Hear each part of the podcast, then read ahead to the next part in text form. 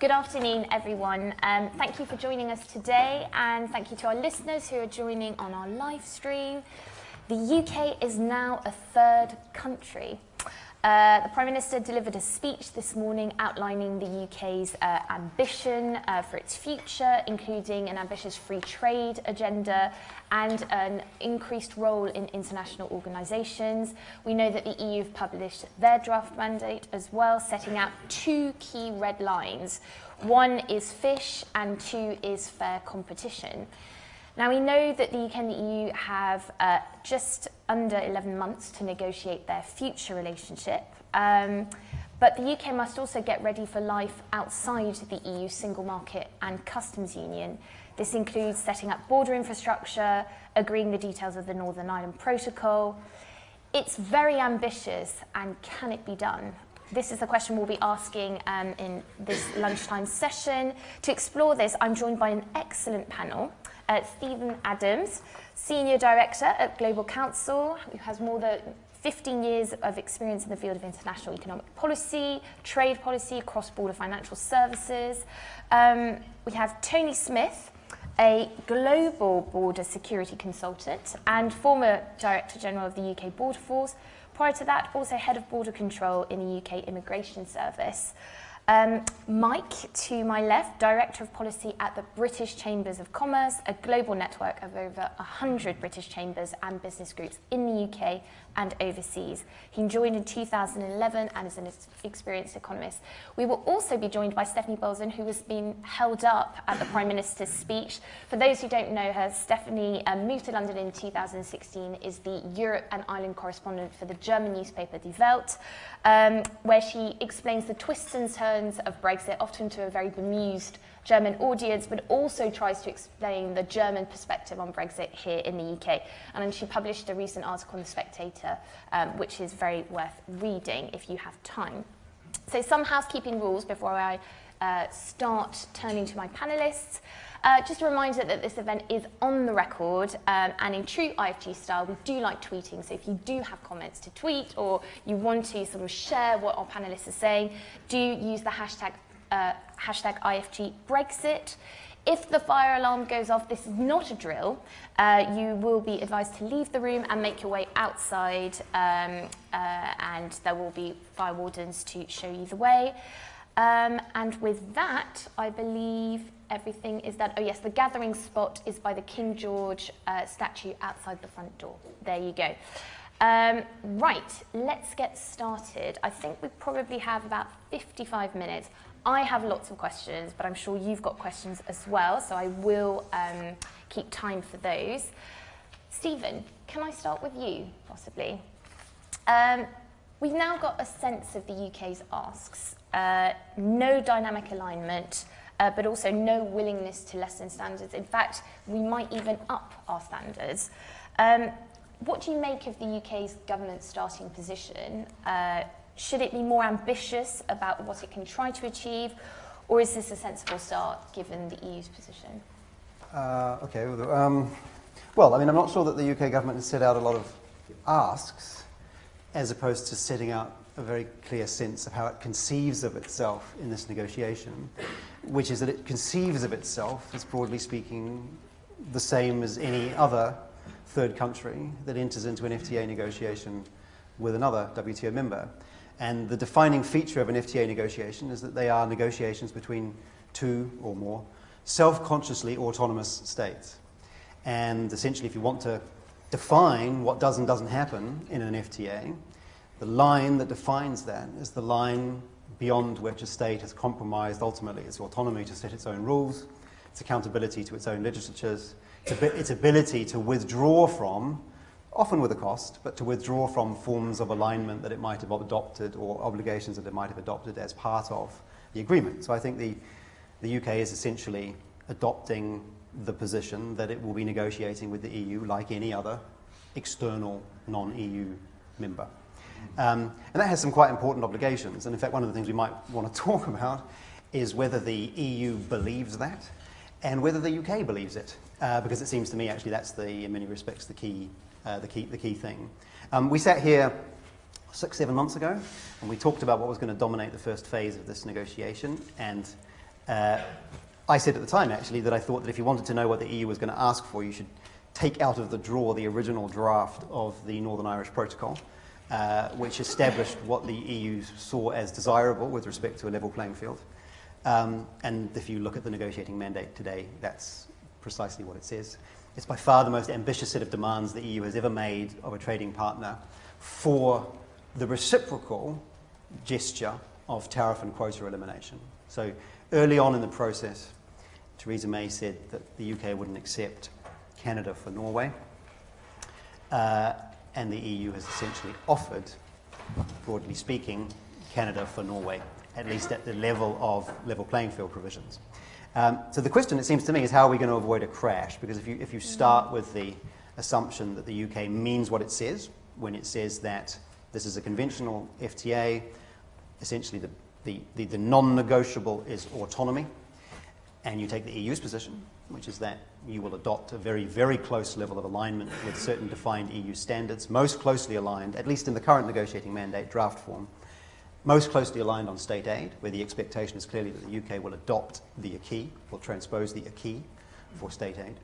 Um, there's an obvious crash there, and there's a crash coming on fisheries as well. And again, we sat here seven months ago, we said LPF and fisheries would be the two big issues. Um, on fisheries, the EU wants a, a, a, a locked in quota uh, that cannot be changed without the consent of both sides. And um, that is, of course, fundamentally different from what the UK is envisaging, which is something much closer to the Norwegian arrangements where quotas are, are allocated on an annualised basis at a level determined by Norway, which remains autonomous on fisheries, although not on much else. Um, so we clearly have a kind of we have a, we have a, we have a crash coming early on. And, and the question is going to be the extent to which those non negotiable positions turn out to be negotiable. Um, and I suspect that um, they, they may prove less negotiable than we think, because in many respects they are binary. They do come back to this position, at least on the UK side, of what it means to be autonomous or not. Um, and I think this is one of the things that we've struggled with over the last couple of years that the notion that there is a spectrum of outcomes here I think actually there are only two broad outcomes. One is one in which the UK insists on autonomy in every respect, and one in which it doesn't. And it's a difference between, you know, hard and soft, I suppose, or hard and, hard and essentially Norway, some sort of high alignment. Um, and I don't see the next four months changing that uh, particularly. And I think that then brings us back to the main question, in some ways, which is um, do we have enough time?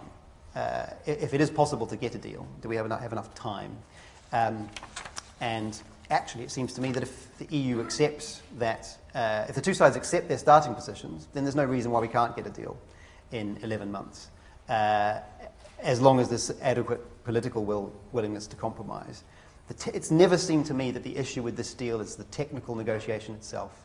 The, deal is, the, the, the problem is with ratification, and in particular, and I think these guys will have much more to say about this, is with readiness, because getting the border ready getting the trading community ready for a new framework in 11 months, even given the fact that we've had two and a half years for people to start to adjust. And large businesses have adjusted. But of course, it's not about the large businesses, it's about the long tail of, of smaller traders, I think. Great, thank you very much. And I'm glad you brought up ratification, and the IFG is looking into doing a bit of work on that, um, why the EU uh, has the ratification process it does, and what are the political implications of some of that.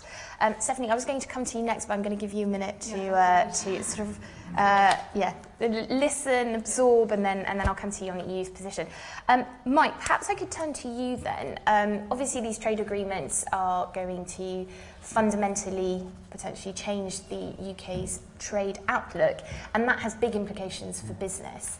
Um, and when we're thinking about readiness as well, adapting to life outside the single market and customs union, are businesses worried about the Prime Minister's deal, um, about the new paperwork, potential for more bureaucracy?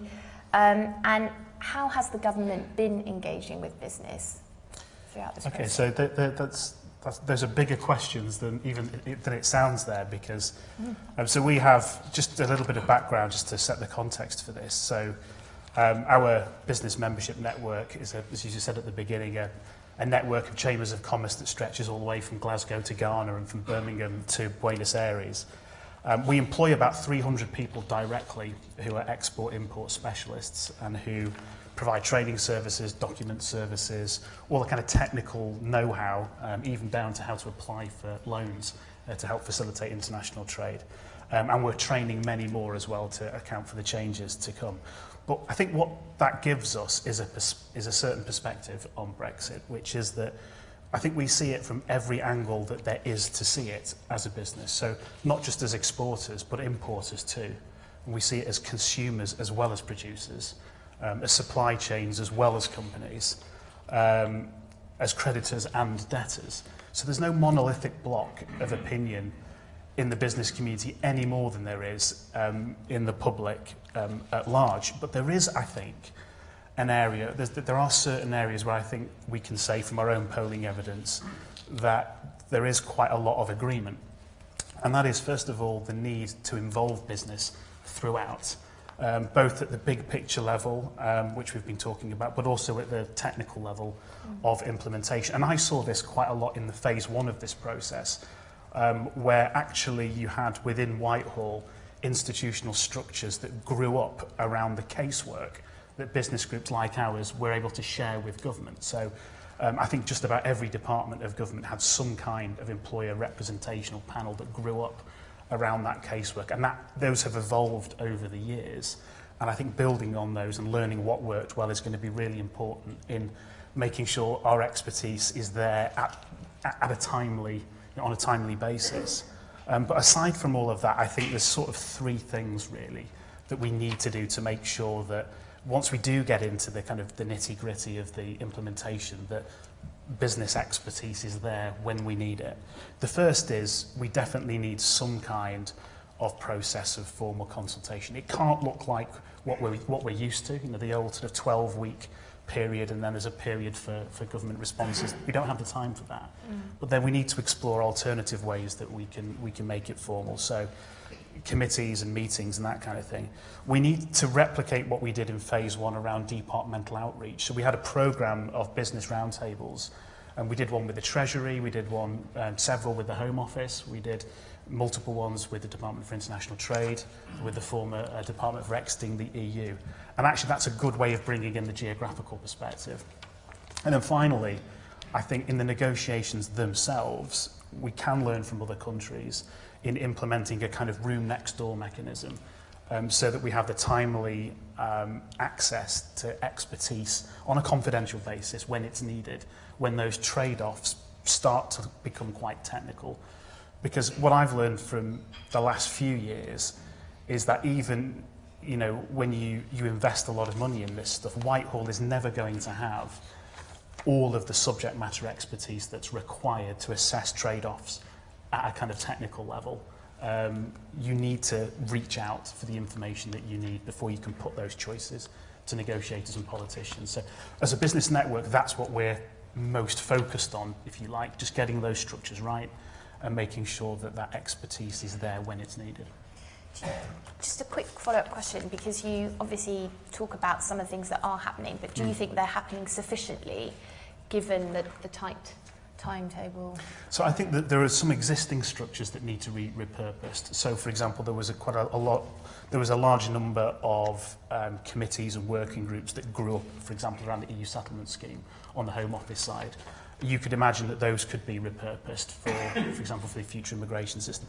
Ditto on the Department for International Trade side. So I think as things stand, there are something like 18 what are called ETAGs or expert trade advisory groups Um, we sit on most of them, so it's, it's, it's quite a burden actually um, for business groups to get involved with that. And they're quite specific. You know, they cover things like trade with third um, country continuity, um, the detail of customs paperwork, a whole range of things.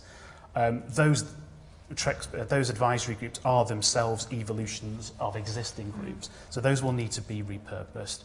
They typically meet on a monthly basis. That's going to have to come down, I suspect, to, to a, um, a, uh, a sort of faster cadence of meetings. Um, and we'll have to make more use of virtual styles of meetings and things like that. But I think the basic infrastructure is there. It just needs to be repurposed and, and you know, evolved for the, for the compressed timescale that we have. And I know the EU's been doing likewise a lot of thinking about that as well. Um, Tony, looking sort of more at government readiness, the UK's readiness for life um, outside the single market and customs union. Now, if you were still at Border Force and were responsible for being ready uh, by the 31st of December this year, what would you be asking your colleagues in negotiations to try and secure? well, I think the first thing any practitioner would, would say is they need political certainty. And it's really hard to work in government. I spent over 40 years working in government for different colours, and, and if you don't have political certainty, it's really hard to drive operational policy and delivery. Mm. Now, we, we do seem to have uh, some political certainty, Um, but um, there are a number of things about the UK border that I think are highly relevant here that, that, that uh, I might be able to add value to the discussion about. I'm not a trade expert, I hasten to add. Um, I, I am a border expert and I, I spend a lot of time travelling around the world talking about modern and future border systems in different parts of the world. there is no doubt that, that, that border management is changing drastically. We simply cannot do borders in the way we used to when I was out there by checking every passport or opening every box. That doesn't happen anymore. There are a range of techniques, which I haven't got time to go into, about best practice in this area, but I'm really quite keen that we, we, we look at that because we're going to need those. I suppose most relevant in, in terms of this current debate, I was asked to become a, a member of the expert panel uh, to the Parliamentary Commission on Alternative Arrangements to the Irish border. Um, I, I, that was it was not our idea alternative arrangements but we asked we were asked not just me but other people other experts Shankar Singham Lars Carlson Hans Meissen and myself and others were asked to come in and say well how could we manage a border which isn't a border or an invisible border on the island of Ireland and still deliver some of the changes that this is going to require under the EU exit again that was uncertain because the political dimension of the departure wasn't certain. And of course it still isn't in the terms of of Northern Ireland. Second point to make is about customs. And I think, you know, when you're looking at the UK government's readiness for customs, there's no doubt that customs has taken a back seat in the UK. I lived through the merger of immigration and customs at the border in 2008 with the creation of a single border force. Uh, that meant that a number of legacy customs officers moved into the border force. Uh, the border force sits in the Home Office under Home Office jurisdiction, so when I did get the top job, I was answerable to Theresa May uh, for my orders and direction about what ought to be done at the border. That was very much a focus upon people, immigration and security of the border and not customs because we were able to say, well, actually, we're in the customs union, we're in the European Union, we don't need to do a lot of things that otherwise we would have to do if we were. Now, eh, now, now policy did not move to the Home Office, policy stayed in HMRC. I was also found in my inbox when I got the top job a letter from George Osborne, who was the Chancellor at that time, telling me that I was responsible for collection of revenues uh, at the border. But when I asked for advice on that, so Tony, don't worry too much about that because he's over in customs. So that really gives you an idea about how we've, we've approached borders in this country up until now. The challenge, of course, of borders is what sort of checks are we going to be asked to do on, on, on goods? And I think you've all seen, uh, you know, the number of declarations, uh, leaving Ireland aside, is going to go up fivefold from 50 million to 250 million. Um, there's going to be a, a, a different approach to some of the segments where we don't do customs checks. I'm thinking particularly on, on ro-ro traffic, spent a lot of time down in Dover, on how are we going to check goods where we simply don't have the data. Some of Mike's points about business and how business can help because business has data that government doesn't, doesn't have because we haven't needed in the ports is a big challenge. Uh, I think coming back to Ireland, the Northern Ireland Protocol, in my view, still needs an awful lot of attention and an awful lot of work. I'm still not clear who's going to be checking what and where and how we are going to demonstrate what goods are going into EU circulation or not when we have overlapping customs unions. That's for the policy guys to determine, but from a practical point of view, I need to know what is it that the Border Force are going to be doing, how are we going to work with our colleagues in the Irish customs, which I'd dearly love to do, and with the French customs, because actually most borders work well when you have collaboration across them. Good fences make good neighbours, and uh, I would really like to see a joint approach, if you like, uh, as we have with the French on some of the treaties, on, on some of the aspects of border management where we can share uh, information and intelligence and, and have a joint strategy. And I spent some time working on that uh, when I was over working in uh, North America. And finally, there are 27 different departments and agencies, at least, depending on who you talk to, uh, with an interest in what's crossing the border. So when you're head of the border force, you've got potentially 27 different departments telling you what is the most important thing to do. You have to have a control strategy, you need a structure and a governance structure that enables you to work your th way through all of that. It's very clear that those structures are changing. I'm not sure the current machinery of government, as it sits right now, is capable of doing that. It does need a lot more collaboration, cross-departmental working, and a very clear governance structure going forward so we can clearly prioritise the border transformation programme that ultimately will be necessary in this country. So, listening to you, um, clearly there's a lot to do. Do you, do you think it can be up and running by the end of the year?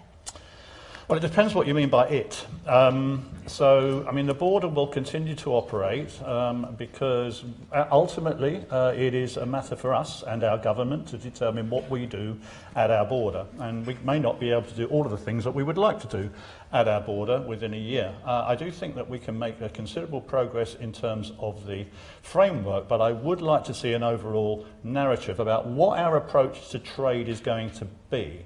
And that's across the supply chains and across the modalities, including ro-ro parcels, freight, and air uh, by sea and by air uh, from both EU traffic and rest of the world traffic. I haven't seen that narrative, and until I've seen that narrative, it's really hard for me to give you an answer. What can we do within an 11-month um, period? And there are also a, a number of policy and legal issues about you know, what, what can we do as an individual country, and what needs to go into the joint committees, and what needs to go into the negotiation. I'm afraid I can't foresee what that would be, uh, but, but at the moment it's, it's really hard to be able to understand what position we're going to be in, and in terms of the practical operation of the UK border, either in 2020 or at the end of 22 or even at the end of 25, because I, I'm afraid it's simply not clear enough to me to be able to answer that question.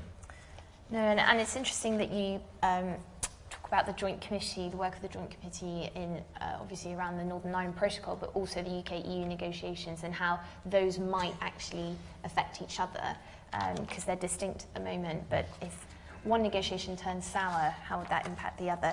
Um, and we've heard today from Michel Barnier, uh, but also from von der Leyen when she was visiting London a couple of weeks ago, that uh, the negotiations are important, but so is uh, uh, the implementation of the withdrawal agreement. Um, and borders, um, and I was in Paris last week with my colleague Joe, and, and that's something we heard as well. You know, how is that border going to work? Uh, we need answers.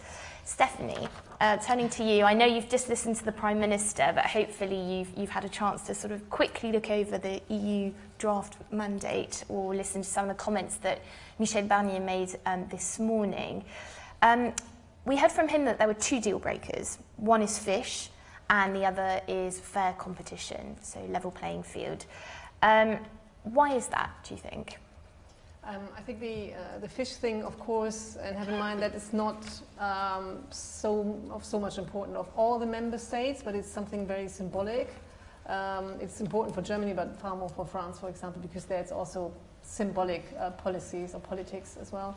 When it comes to the level playing field, um, this is certainly something that has been written into already in the guidelines in 2017 uh, by the German Chancellor. So she was one of the authors, I think behind the, the idea of, uh, of a level playing field. That's something that's very important to, to the German government.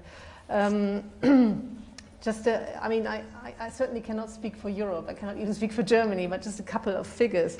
If you look at um, what there is at stake now, there is around 750,000 jobs in Germany that are somehow linked, not dependent, but linked to uh, business with the UK around 400,000 employees in the UK by British companies and around 2,500 uh, German companies in the UK. And already since 2016, uh, trade has uh, gone down by 6%, so you could see that there has been already an impact felt, and of course, it might be even more uh, in times to come. Um, it's, it's quite interesting to follow the German debate now on a political level and when you talk to civil servants in Berlin or in Brussels, it's complete difference. So while it was quite interesting on Brexit Day, we had two interviews. One was with uh, Manfred Weber. Uh, many will remember he was running to become the president of the EU Commission, who was basically repeating um, that if, if Brexit is a success, the EU is doomed. Um, and then on the other hand, we had uh, some quotes by Jens Spahn, uh, the um, Minister for Health. He's very interesting and someone to watch because he's a potential successor mm. of Angela Merkel, who was saying that actually this was a, we say in German, a bucket of cold water in the face. Brexit was a bucket of cold water in the face of, of the Europeans, and um, that uh, the nation state can never be re replaced by a super state. So there is, on many levels, there is also a kind of inward-looking reflection of what Brexit means to the European Union. Um, and uh, in, especially in Germany, looking at the new government, Angela Merkel, Merkel leaving the stage, this is a, is a big uh, debate to be had. How much integration does Germany want? How much integration does the German government, the next German government, want? Um, talking more on to, to civil servants in Berlin and in Brussels, I get the sense that it's not so much difference to the first phase.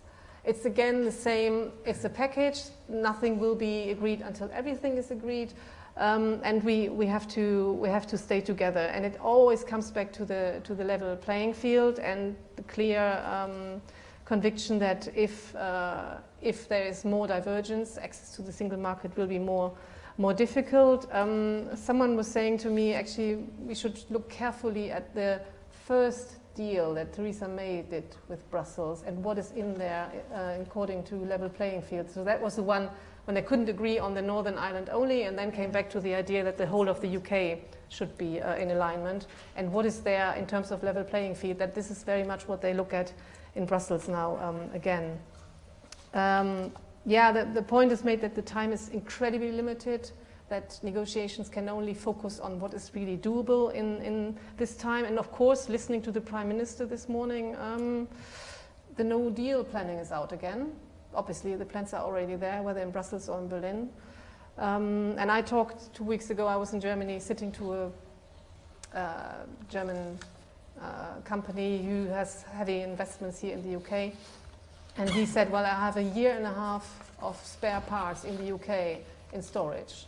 So they are ready for that, but at some point they cannot continue working here if, if there's too much friction.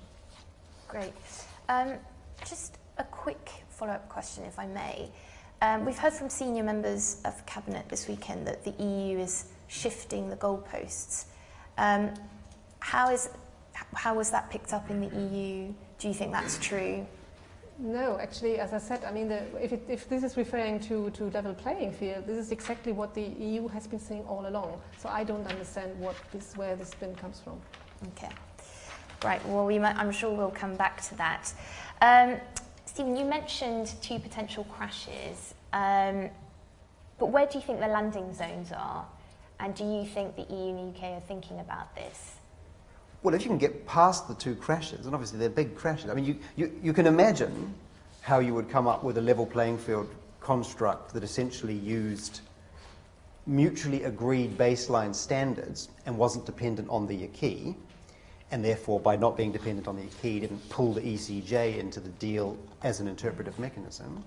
And on fish, it must be possible to come up with a model in which the UK provides year in, year out a quota based system for French and Dutch and German access. But that's in the world of a world in which you have two partners of equal measures of goodwill who want to deal and who don't see these things as politically uncompromisable on. And I don't think, I mean, I, you know, we, we just, we don't, we don't know. But let, us assume that you can resolve both of those problems in that way, then I think we know where the landing zone is. The landing zone is a relatively conventional free trade agreement, uh, which its most important practical impact is to eliminate tariffs and quotas. And broadly speaking, beyond that, most FTAs don't really do anything very much. Um, so yeah, I mean that's that's the and that's clearly what the government is interested in. Obviously, there's a there's a series of flanking things around equivalence for financial services and adequacy for data protection and security cooperation and customs cooperation. But the, the core deal that the government is conceptualizing is clearly a relatively conventional FTA. The challenge will be that if you try to bring in uh, a much more asymmetrical approach to level playing field. And if you bolt on the fisheries and you can't resolve either of those issues, then that, does that make it impossible to deliver that core tariff elimination package? And on the question of services, obviously services are hugely important in the UK. Mm-hmm. Where do you see services fitting in this negotiation? Uh, will we have any progress this year? Is it something that's going to be pushed back after 2021, requiring the EU and the UK to issue unilateral measures? Yeah, well, I mean, I, I think the, the, there's a big, there tends to be a big misconception about services and free trade agreements, is, which is that free trade agreements don't liberalize trade and services, generally speaking. They occasionally, at the margin, what they fundamentally do is they lock in the existing openness between two third countries. Extend the scope of their GATS schedule. They don't normally liberalize trade and services any further than it's already open, and often they won't even lock in everything that's already open. There's a big conceptual thing that many people don't understand about services and FTAs. From the point of view of our relationship with the EU, there are kind of, there's broadly speaking, there's three things that matter. There's services that you can sell cross-border which aren't intensively regulated, and you're going to be able to go on mm. selling those services pretty much as you are now in most cases. There are services that you can't sell cross-border, or rather you wish to establish inside the EU in order to sell them, and we already do a lot of that. And in the future, that will be the dominant channel, as it is the dominant channel in almost all services trade in the world. So you set up a business inside the EU to sell a service because you can't sell it cross-border. You can't sell wastewater management or telecommunications or retail banking cross-border broadly in the global economy. And that channel will remain relatively open because the EU and the UK, between them, are already very open for commercial establishment for services. The bit where it bites is where you have a service that is sold cross-border that is highly regulated. So like wholesale financial services, for example, where it's the European single rulebook that has opened up the scope to serve customers directly from London. And the only thing that's going to replicate the current model in that respect is if the UK agrees to be a rule taker, broadly speaking. And if you've ruled out that, if you've ruled out that possibility, as the UK has done consistently, even in Theresa May's Chequers package, then that, that channel of trade is very heavily impacted. And I don't see how having more time makes any difference at all. It's not a question of time, it's a question of your starting point and the limit of your willingness to, uh, to harmonize with the rules of the EU. Right? I, just, I don't think it's a question of, you know, could we do it if we had three years rather than one?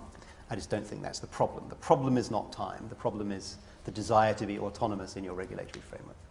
Which is interesting because, uh, shameless plug here again, but the Institute for Government just published a report looking at how the UK can try and influence EU rules from the outside. And that's one of the areas, perhaps, where if the UK were to become a rule taker in some way, is there a way that actually the UK can effectively try and influence those EU rules because it's played such an important role as well and because those EU rules matter to the UK. the ball game will be the EU's third country framework as it evolves over the next decade with the UK on the outside and it is almost certainly likely to become increasingly closed to third country trade and we will be negotiating perpetually with the EU in the sense that we are perpetually negotiating with the Chinese and the Americans, which is how open are you going to be to third countries at the general level, not in a free trade agreement, but just at the general level.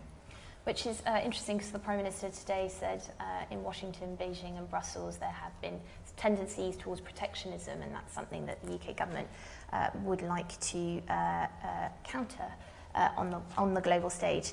Um, Mike, what are businesses really worried about, do you think? So I think you've kind of, I hate to generalize about businesses, as, as I said in my opening statement, because they are consumers and producers, exporters and importers and all the rest of it. But unquestionably, there is a, a, a constituency of businesses who see things in quite defensive terms. So going back to trade and services um, that we talked about just then, you know, the big factor there really is freedom of movement you know, of, of people. You know, that, that is the big one. If you speak to Um, actually, even if we take financial services and you speak to banks and, and, and financial, other financial services providers, what they'll tell you is actually the big one for us is just being able to move people around in a free and easy way and the ability of, of senior managers to, to easily move to other countries. So that, that is a, a big um, issue. And, and of course, there will be many other um, companies that are more domestically focused who worry about um, a loss of access to labour. So I think the, the, the mobility of labour, and we won't be negotiating that. Yeah, exactly. Yeah, yeah. So, in a sense, that's one of the things we have more certainty over, right? Um, so th there's there's that. Um, I think there is a big question as well over um, the timeline for implementation. So we have a we have I think you know a reasonably clear idea of what the government wants out of the, the, the timeline for, for negotiation, but what we haven't yet got is necessarily any certainty around what that would mean for when the new requirements come in. and just you know based around our experience of interacting with government in phase one. So you know there were there were key milestones in spring of last year, in the autumn of this year, where there was the potential for a change without a transition period, for instance. Um, so you know the sorts of things that businesses were concerned about then were actually if there's some new regulatory requirement um, that comes in, whatever that is. Um, one is there the capacity institutionally in the UK to provide that or is there going to be a period where we're building up institutions? And if for example if it requires uh, inspectors to go out to farms and check livestock that kind of thing how long does it take to get all of those people? Yeah, so there's, there's the practical stuff like that which is going to bear down on what the timelines look like. And I think businesses have had a taste of that in some of the no deal um, stuff uh, last year. Um, but I also think, you know, it, it, it's easy to get focused on that side of things. But also, you know, there are plenty of businesses that we represent that are anxious to be able to, you know, exploit the opportunities of new, of, a more independent trade policy, um, who are particularly keen to liberalise trade with countries that they're not used to having very liberal trade with, let's say. Um, and for them, the issue is, again, they're impatient to be able to download those benefits, as it were, and, and to be able to plan ahead on the basis of them. Um, but I think, you know, in, in general terms, the worry is for those businesses that, that are affected, you know, do we, um, you know, how can we bridge that gap in access to labour? Um, and, you know, in the financial services trade in particular, what does lack of free movement mean for the ability to operate? Yeah. And I guess adaptation is really important. Michel Barnier mentioned it, um, that businesses have to start planning now and adapting now. Um, and I guess we can come back perhaps yeah. in the Q&A on on no trade deal, how can businesses, yeah. again, what, what are they adapting to if they don't yeah. really know the outcome And, and even, even within the UK, there are different models for how you bring in major change. So there's broadly two ways it, it happens in the UK. The first is what's known as a common commencement date. So you basically you decide on this date every year, like we have with the end of the financial year, you can expect that if any major changes happen, that's when it will happen. That's the easiest way to communicate change to the business community if you make it, if you base it around a particular date. The other way you can do it is through some kind of phased process. Now, either whether that's phased in in, in terms of a time scale or whether it's phased in for different sections of the business community, as we've seen with pensions auto-enrollment, where you start with larger companies and then go to mm. smaller ones. That's still, I mean, as far as I understand it, that is still a debate that's to be had. I mean, we haven't really focused on that, but for businesses who need to plan ahead um, and who have to sign contracts for future and have to understand what level of stock they need to keep internally, particularly if it's perishable, those are, those are really important questions, ones that we get asked a lot for the. Great. Um, Tony, we, we were discussing um, in the green room just now about it's not only in fact the UK that needs to be ready, it's also other member states that need to be ready. And you had travelled to France and, and Ireland as well. How does our readiness compare to theirs? Well, again, it comes back to segmentation, really, and which, which country you're talking about, which route you're talking about. But um, I think probably the, the most stark example is Eurotunnel.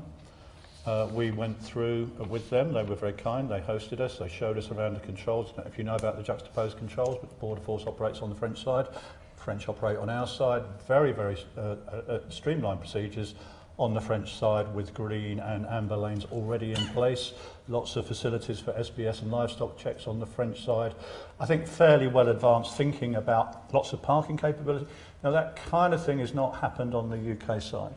Uh, we have not really got into that level of detail and, and Eurotunnel was saying to us, well, why could we not? I mean, we could, there are things we can do here at our, at our terminal here on, on the UK side, but we haven't really focused on that. In my experience of the UK preparations have been primarily around Yellowhammer and about what to do uh, in terms of crisis mode if we hit a crisis in terms of queues, a suboptimal border in terms of, of goods coming in our direction. We will need basic details like an EORI registration will be required and maybe a, some kind of simplified declaration, but not much more than that. I think the French are more prepared. If you look across into Ireland, though, if you look at other routes, they're not at all prepared because they really don't know what the political framework is going to be. And I think we're really very poorly pre prepared on the whole Irish uh, situation and the Northern Ireland uh, protocol. That's one of the first things we've recommended that the government put some resources and time and effort upon.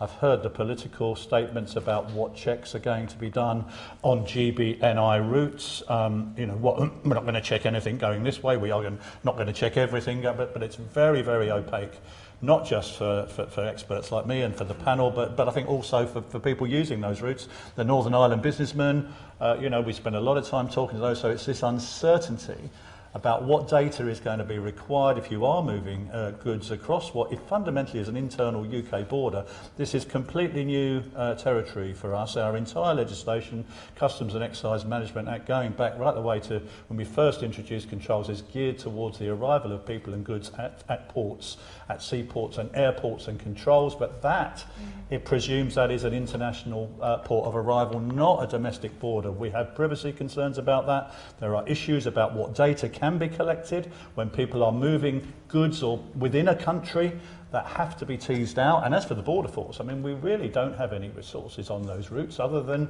those that are currently deployed to check uh, vessels arriving from outside mm. of the EU into the port of Belfast and into the port of Dover. And even then, those checks are intelligence led. Uh, that's uh, submitted through the CDS system to us, and we will selectively determine whether we want to make a physical inspection. So there's a very, very big difference between checks and inspections, and we need to understand what exactly those are. So I think the short answer to your question, I think the French are, are, are very well prepared, actually, much better prepared than us. I don't know really about other, I think the Dutch are pretty, pretty well prepared, so I think continental is quite well prepared. I don't think Ireland is, and I don't think we are either. Okay, and uh, it's interesting that you, you know, and I'm, I'm glad you brought it up the GB Northern Ireland because, um, again, when we were in Paris, there, there was keen interest in understanding not only how the border between Northern Ireland and the Republic would work, but very much how those checks would be conducted between GB and Northern Ireland. So they are keeping a, a, an eye out on that. I want to leave time for uh, questions from the audience, um, but a last one from me to you, Stefanie. Now, uh, I have my views about this, but um, I'd be interested in yours. Is how much do you agree with the idea that EU unity is going to break or perhaps be strained in this phase? And how might that help or hinder negotiations with the UK? I, for, for now, I, I, I don't see it. I mean, again, it's Michel Barnier is, again, the chief negotiator. They very deliberately chose him. You hear from all the capitals that they have trust in him.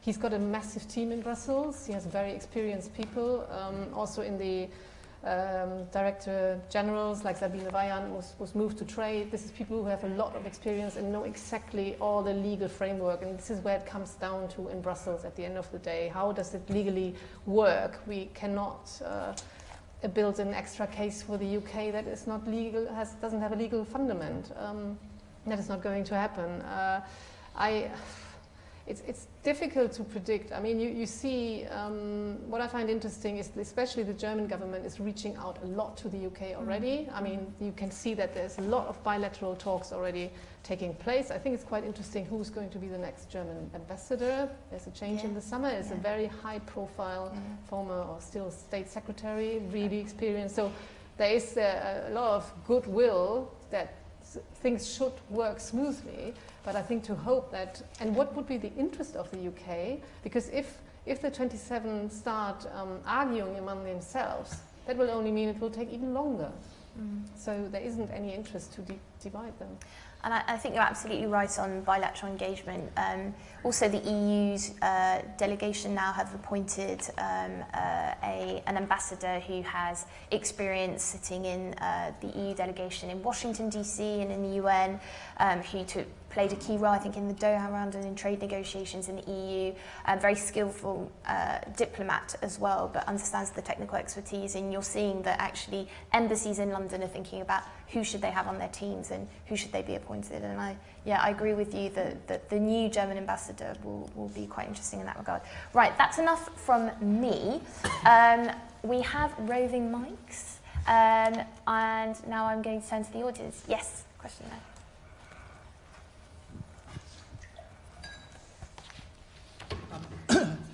Thank you, uh, Robert Moreland. I'm a former uh, member of the European Parliament. Um, the question I would ask is actually how realistic, and you will guess my prejudice on this, is that somehow not having Europe, i.e., the Commission, negotiating for us on trade means that suddenly we will find much easier to export to other countries. I think I would repeat the view of nearly all my former colleagues that we find this very doubtful indeed. And my, what I see from what I hear from my spies on negotiations, we're either getting cutting and paste of current agreements or running into some problems where the other country is much more concerned of in a lot of trade to us, not i.e. good for our trade balance. Now, I'm sure there are exceptions to this, but I also think from my constituency point of view, which was Stoke, I knew we needed the Commission negotiating because the ceramic industry was very, across Europe, was grateful to the Commission in dealing with the whole tide created with, with Asia coming back onto the world market.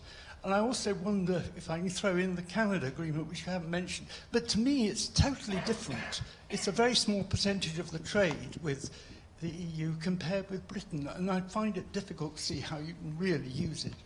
Great. Uh, I think well, I might turn to you, Stefanie, as well about is the EU being a bit intransigent, uh, you know, with its demands if, if the UK actually wants uh, quite a loose trading arrangement with Canada. But um, hold that thought. Yes, there was a question here.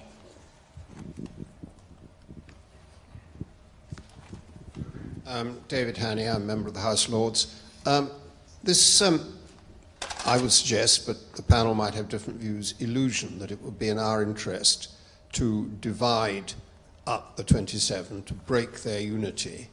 Um, how on earth can that be so when you can't make an agreement except with a European Union that is agreed? So there won't be an agreement to be made if you manage to split them up. They'll have to come together around an alternative. Is, is, uh, have I missed something, or is that uh, not simple, uh, simple fact? Because the subject matter of the negotiation cannot be negotiated by individual member states. Uh, whatever we may think of the European Court of Justice, and most of what we think, I think, is fantasy, but whatever we may think of it, there's no doubt that the 27 know perfectly well that they cannot negotiate agreements separately. Great. So should we bother or should we just focus on the EU institutions? Um, Stephen, maybe I can turn to you first. Um, you know, does the UK government have what it needs to negotiate and strike new trade agreements in terms of government capacity, in your view? Uh, oh, well, that's a slightly different question from the question that was asked. I mean, um, it's building it up rapidly, um, and you know, given time, I don't think there's any reason why uh, it can't have adequate capacity. It's obviously decided to bite off a lot uh, by negotiating. Obviously, it, is, it has an imperative to roll over the existing EU FTAs. It also has an agenda beyond that. And that puts extreme demands on the machinery. There's no question about that. Um, but there is obviously an upskilling process going on.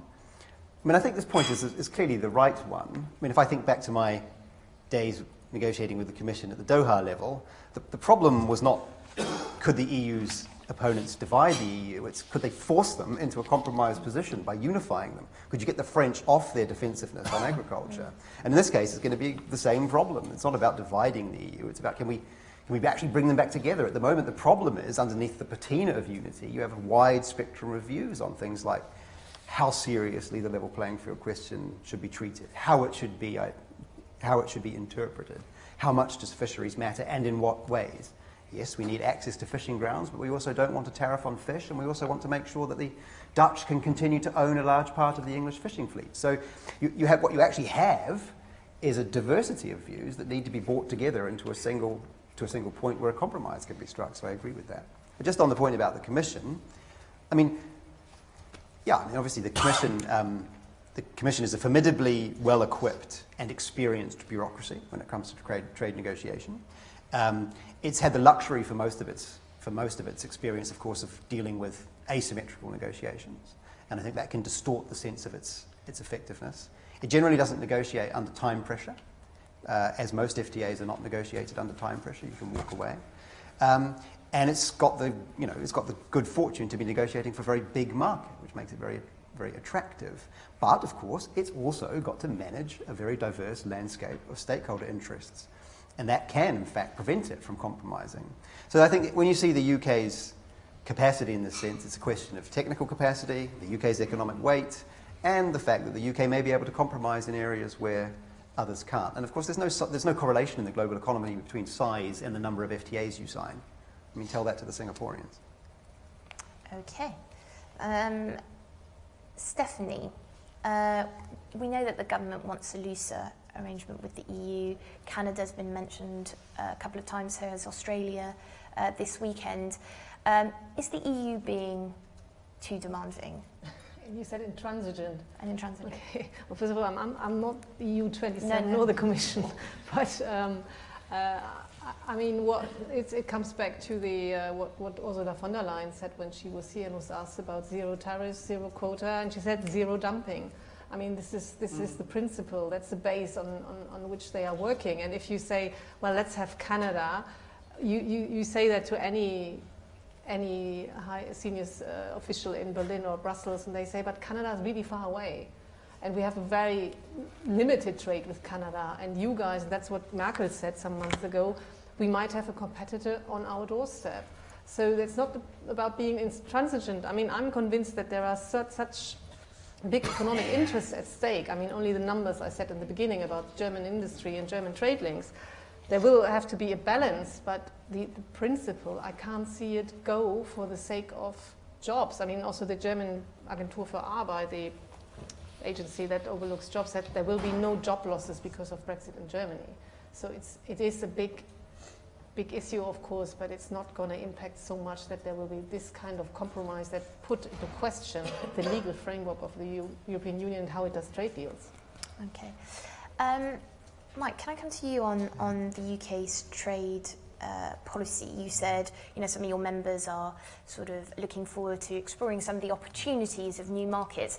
But how feasible is it, do you think, that those opportunities will be explored this year, given that we have less than 11 months to negotiate a future arrangement Yeah. with the EU? Well, we go, so that links to the first question, doesn't it? And um, look, there's, there's definitely an institutional infancy which the UK government is going to have to get over.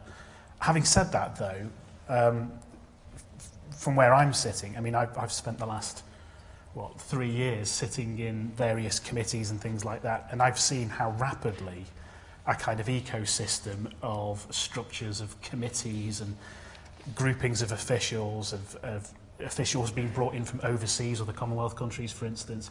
So I've seen how fast that can happen. So although I'm slightly sceptical about you know just how much you can do at such an early stage of your institutional development, I don't think that that is, an, is a complete barrier to it. Um, and I would, I would expect, given all of the political pressures, that it will build up quite quickly, actually. Specifically to your point about how do companies kind of exploit things in the short term, I mean, that's what businesses do, right? That, that's, that is what they do day in, uh, day out. It may be a while off before we have new you know, trade agreements that bring down tariffs with certain markets, but that doesn't stop business people from reaching out in the interim and trying to, to trade on the basis of the quality of their product. Um, and you know, we spend a lot of time. In fact, we've got a, a lot of our, you know, a lot of our funding as a network comes from you know, supporting businesses to do just that. Um, so I don't think you can underestimate the kind of the ingenuity that businesses will bring to the table when it comes to breaking into new markets and things like that. But you know, the, the history of this is that when you do enter into treaty-based relationships with other countries, a whole load of other things start to follow on from there. You know, you get more, um, you know, you know, there are more flights that go between the countries. There are more kind of the business trips that flow on from that. All sorts of things begin to flow. Momentum starts when you enter into those treaty-based relationships. And though they may be a while off, as I say, it doesn't stop businesses from, you know, um, trying to grow things in the um, in the short run. Right. Questions? Oh, so many. Okay, we'll, we'll start here, and then we'll go to the lady at the back, and then yeah. Um, Simon Jenkins, just very quickly, um, the, the, division between naive optimists and apocalyptic pessimists. Um, I, my, one's understanding is, I just want to know if this is correct, a, a sort of golden path is being plotted which is that of sectoral, sectoral negotiation, such that um, individual deals made on sectors can be combined together to make one grand deal rather than going for the grand deal covering everything. Is this plausible? Right. We'll hold that. At the back here. Hi, I'm Belinda Gordon from the environmental think tank Green Alliance. Um, and I'll try not to make this too dull and technical, but um, it sounds like in the Prime Minister's speech this morning he talked about moving towards a science-based approach. Uh, I think he was talking specifically about food regulations. I, so I take that as a signal that that the UK wants to move away from the precautionary principle and towards a US sort of science-based approach of proving, say, you know, a chemical is damaging before it can be used rather than having to prove it's safe. I just wonder if the panel can say, you know, uh, in thinking about the level playing field, how much will sort of details, but important details like that, be part of the level playing field, or are there kind of different levels of level, level playing oh, field? Oh, you know, how much compromise, room question. for compromise That's is there? a great question. Can, can I answer that? Can we no, hold it? Yeah, but, I, but uh, yeah, so it's your assessment of standards, which, which we will come to, and I'll, I'll give you price. There were two more questions. Yeah, one question here. This is sort of a broader one. My name is Frank Langfitt. I'm with National Public Radio from the U.S. Who do you think has the leverage in these negotiations? Great. Short, like it. And then last question here, and then I'll turn to the panel. Uh, Andrew Kahn, can I ask the panel to cast their minds forward to December, late December? The likelihood is we'll be in a crisis, there'll be a standoff. What do you think the most likely way forward will be on the 1st of January? Is it going to be a free trade agreement to be ratified? Is it going to be a uh, a rather limited agreement with the promise of doing more sectoral agreements later on? Is it going to be what the Prime Minister calls Australia, which is, I think, WTO rules, uh, or is it just going to be a sort of, uh, in reality, an extension of the, uh, the interim period by another name? How, how, what's the most likely way forward, do you think, in January next year? That's going to be my question. Where, do we, where will we be on the 31st of December? Um, you were keen to take the uh, assessment of standards, so I'll turn to you first. Yeah, well, it's again, go back to the original Northern Irish Protocol and the level playing field commitments in there. They didn't extend only to the underlying acquis with respect to environmental standards and labour law. They extended to procedural points like the use of the precautionary principle. It was explicitly written into the Northern Irish Protocol that the UK would continue to use the EU's methodology in determining and setting product and environmental standards. Um, Science-based is American language. I mean, to be honest, it's non-EU, non language. It's not just American language. Um, clearly, it's a signal that this is an area where the UK wants to use the potential of divergence. Um, we'll have to see what it actually means in practice.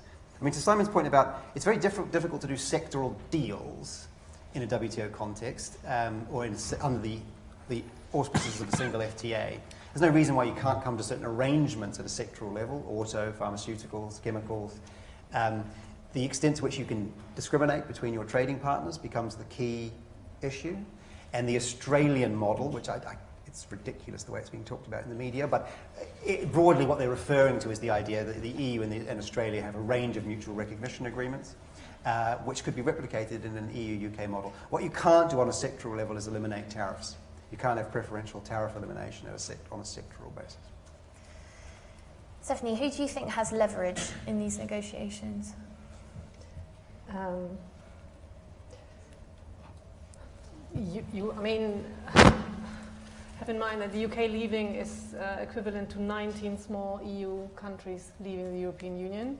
That's, that's massive.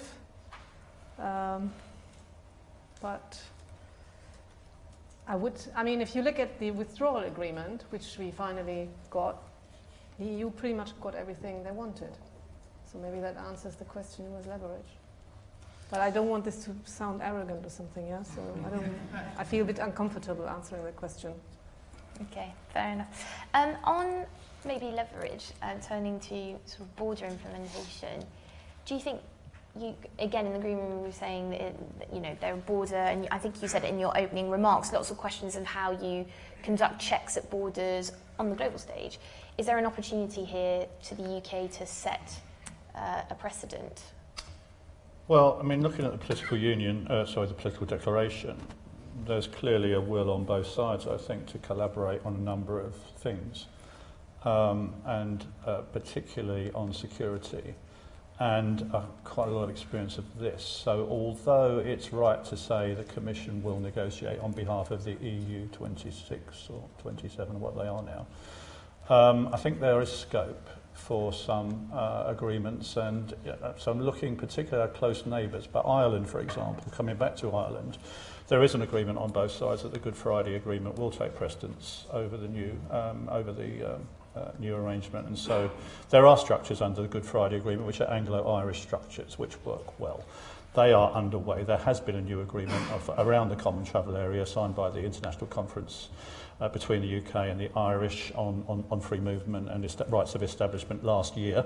So, th so that framework is, is, is undergoing. The common travel area will prevail. So quite a lot going on there. There's a lot going on already with the French, I know, uh, on security, because we had a lot of incursions across the French border over the years, and they do work. We work very closely with the French. Um, so I, you know, I foresee that there will be scope for us, as we do with other countries, to share information, share intelligence, share data, and try to put smugglers out of business, try to tackle criminality.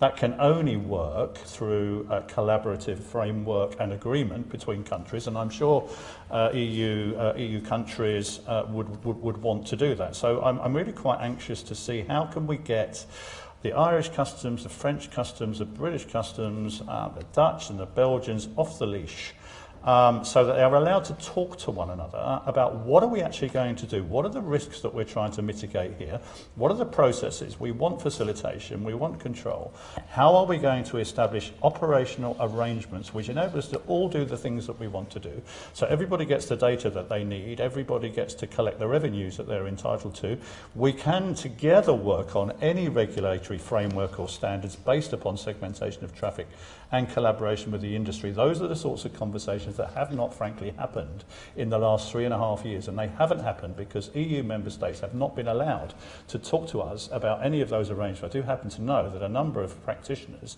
in those organisations are really very, very keen to come and talk to us about how we do targeting, what our targeting centre does. And the UK border, we actually got a very good border in this country. In fact, I know that because lots and lots of countries from all around the world still want to come to see how we do stuff.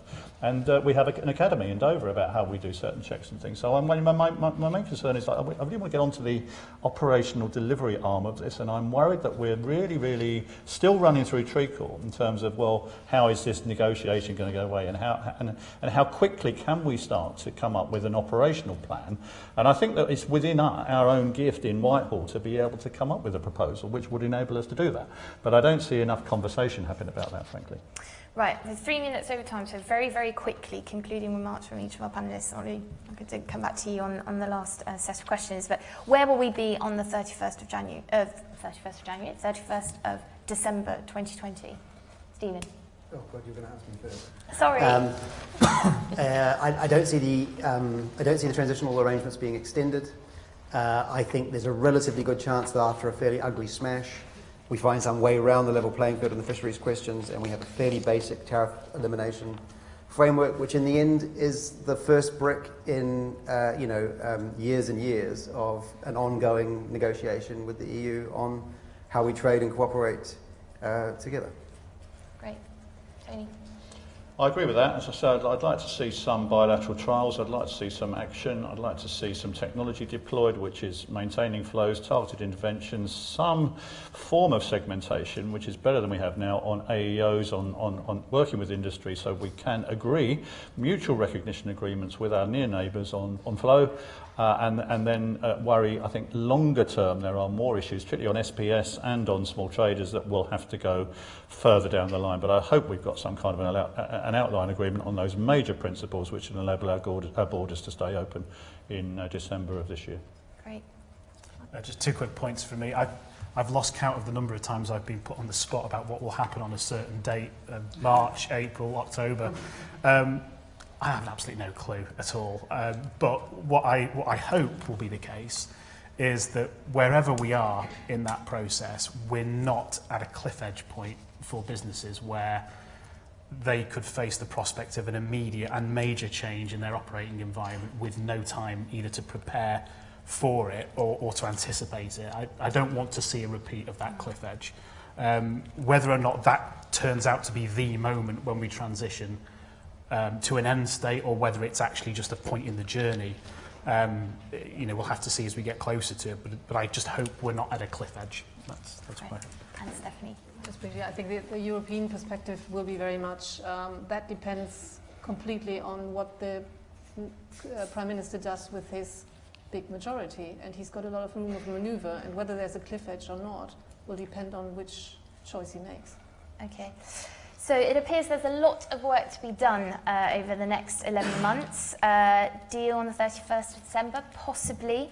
Uh, but even then, that doesn't mean that, that the negotiations stopped. We might be locked into endless negotiations, um, and ongoing cooperation will be important as well. Um, do join me in thanking our panelists. Um, thank you.